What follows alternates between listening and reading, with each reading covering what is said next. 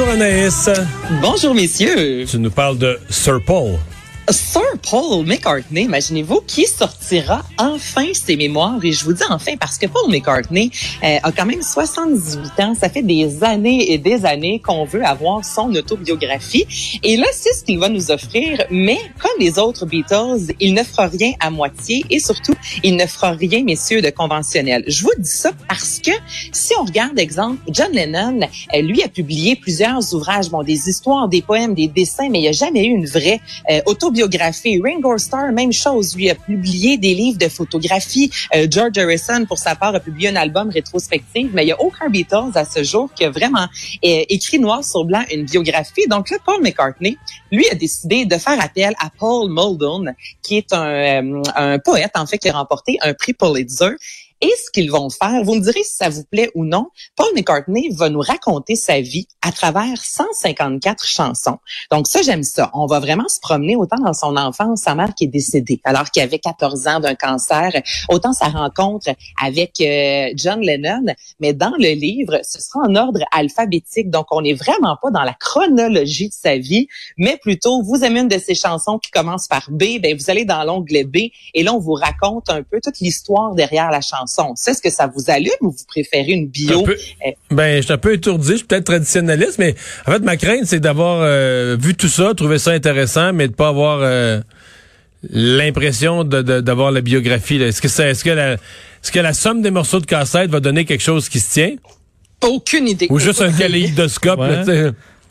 Ben, on est plus là-dedans, je te dirais, Mario. Puis c'est ça aussi que Paul McCartney voulait mettre de l'avant. Il voulait pas faire une biographie euh, traditionnelle. Il y en a déjà eu de Barry Miles, entre autres, euh, Paul McCartney, Many Years From Now. il y en a eu des projets autour de Paul McCartney, mais là, lui, euh, ça fait cinq ans environ qu'il travaille à raconter vraiment la prémisse, l'histoire derrière chaque chanson. Mais pour les gens plus traditionnels, justement, là, qui aiment vraiment se faire prendre par la main, puis on, on te raconte du début à la fin comment ça s'est passé, c'est pas ça du tout au niveau des prix, on parle d'une centaine de dollars et ce minimum. Donc là, il va y avoir des lettres, des photographies, des brouillons de Paul McCartney. c'est intéressant en soi.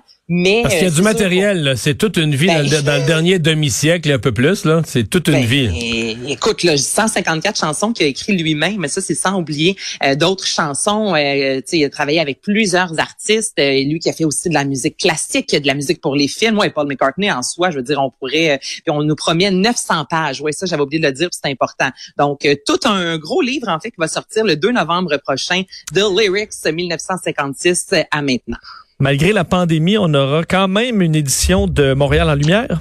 Montréal en lumière. Puis Vincent, j'avais hâte de t'en parler. Toi qui es à Salut Bonjour la fin de semaine, est-ce que tu manges souvent du resto dans la chambre d'hôtel? C'est que ben, c'est que ça là pour les euh, pour, pour les chambres d'hôtel. Euh, c'est la, la livraison uniquement. Uniquement. Puis est-ce qu'il y a un restaurant, exemple, à l'hôtel? Ça, c'est le, le, Oui, on peut effectivement, il y a une version très simplifiée, là, euh, mais on peut effectivement se, se, se, se commander à la chambre. Je sais qu'il y a plusieurs hôtels qui offrent même certains menus un peu plus élaborés dans ta chambre, ce qui te permet d'avoir quasiment une petite expérience resto, mais dans, dans, dans ta chambre d'hôtel. Ben c'est exactement ça que les gens pourront vivre, messieurs. Du 4 au 28 mars, il y a trois euh, volets Enfin Montréal en lumière. Le premier, j'aime le nom, couette et gastronomie. Donc là, c'est le, côté un peu plus, je te dirais, euh, élaboré, comme tu disais, Vincent. Donc il y a plusieurs euh, restaurants. Exemple, le Germain, c'est le Boulevardier, le William Gray, le Maggie Oaks. Donc plusieurs hôtels dans la région métropolitaine vont offrir une bonne bouffe, mais on est loin juste du crowd dinner, là, vraiment. Puis on va dans la chambre d'hôtel, on se, on se paye une bonne nuit avec de la bonne bouffe. Donc ça, c'est une des choses que euh, vous pourrez faire. Ce que je trouve aussi fort intéressant, c'est qu'il y a des restaurants qui ont décidé de pousser la note encore plus en, euh, en engageant en fait des artistes, comme le restaurant Le Virunga, que l'artiste Morija qui fera un spectacle virtuel. Donc là, Mario, toi, tu t'en vas à l'hôtel, tu as une bonne bouffe, il y a un cinq services, on t'offre en même temps le spectacle virtuel, il y a un accord mais et vins, donc on veut vraiment faire voyager les gens, on veut faire découvrir quand même euh, la culture. C'est une expérience.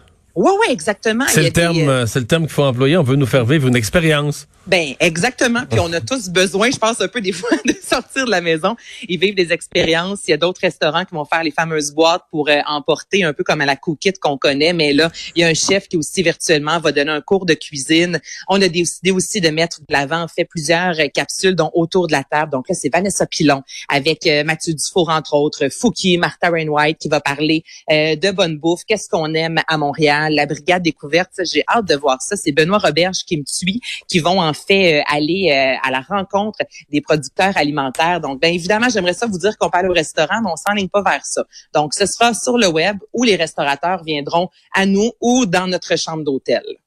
Et des nouvelles du prochain Spider-Man? Êtes-vous êtes-vous fan de Spider-Man, messieurs, ou il y en a trop à votre goût?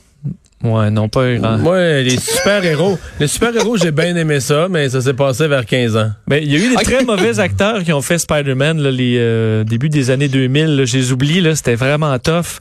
Mais écoute, il y a eu Tobey Maguire, ah, ensuite il y a eu Andrew Garfield, ah, puis ensuite là, c'est Tom Holland. Ouais, Tom Holland est meilleur, mais les deux premiers là, c'est épouvantable. Ben, moi tu vois Vincent, on dirait que dans ma tête c'est euh, Tobey Maguire le meilleur, mais je, je ah, sais pas pourquoi. Je pense même que c'est la risée un peu sur internet là, donc, la performance cinématographique de Tobey Maguire. il y en aura un autre.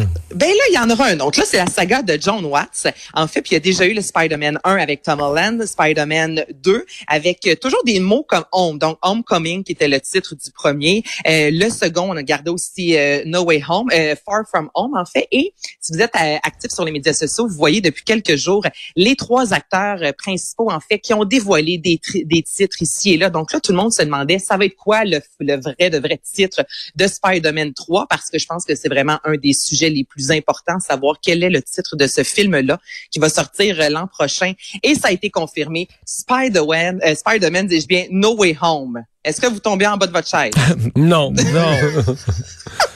On gère bien.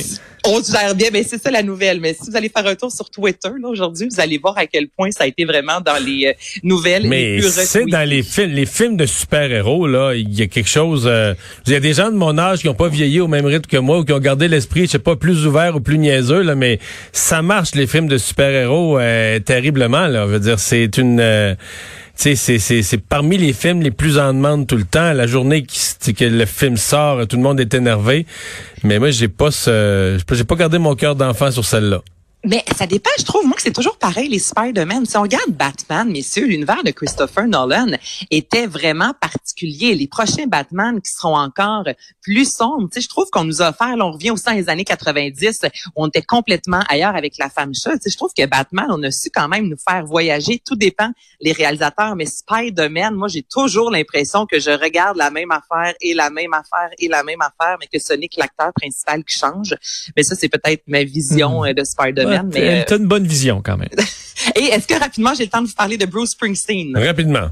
Bon, ben rapidement, on, va se rappeler qu'on s'est parlé, vous et moi, il y a environ deux semaines de ça, de Bruce Springsteen qui s'est fait arrêter pour euh, euh, alcool au volant. Ben là, finalement, il n'est pas arrêté, mais c'est pour alcool au volant parce qu'on n'a pas assez de preuves.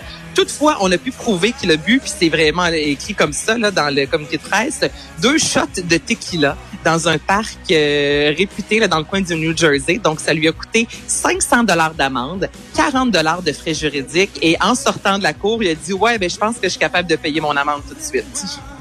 Mais tu disais qu'il a pris deux shots de tequila dans un parc deux shots de tequila dans un parc au New Jersey. Mais qui dit deux shots de tequila dit euh, qui dit prendre deux shots de tequila signifie qu'il traînait deux shots de quoi Non, c'est des fans. C'est des fans, ah, c'est des fans qui l'ont interpellé ah, qui ont offert. Ouais, pris deux shots, il avait pas bu une goutte. Lui, il voulait juste euh, les accompagner. Puis euh, c'est fait Deux petites shots de tequila. Donc là, on va voir si Jay va décider de remettre à la télévision euh, la publicité où on le voit conduire qu'on a vu au Super Bowl. Mais quand même, il a payé l'amende directement de 540 Merci Anaïs. À demain. Salut, à demain.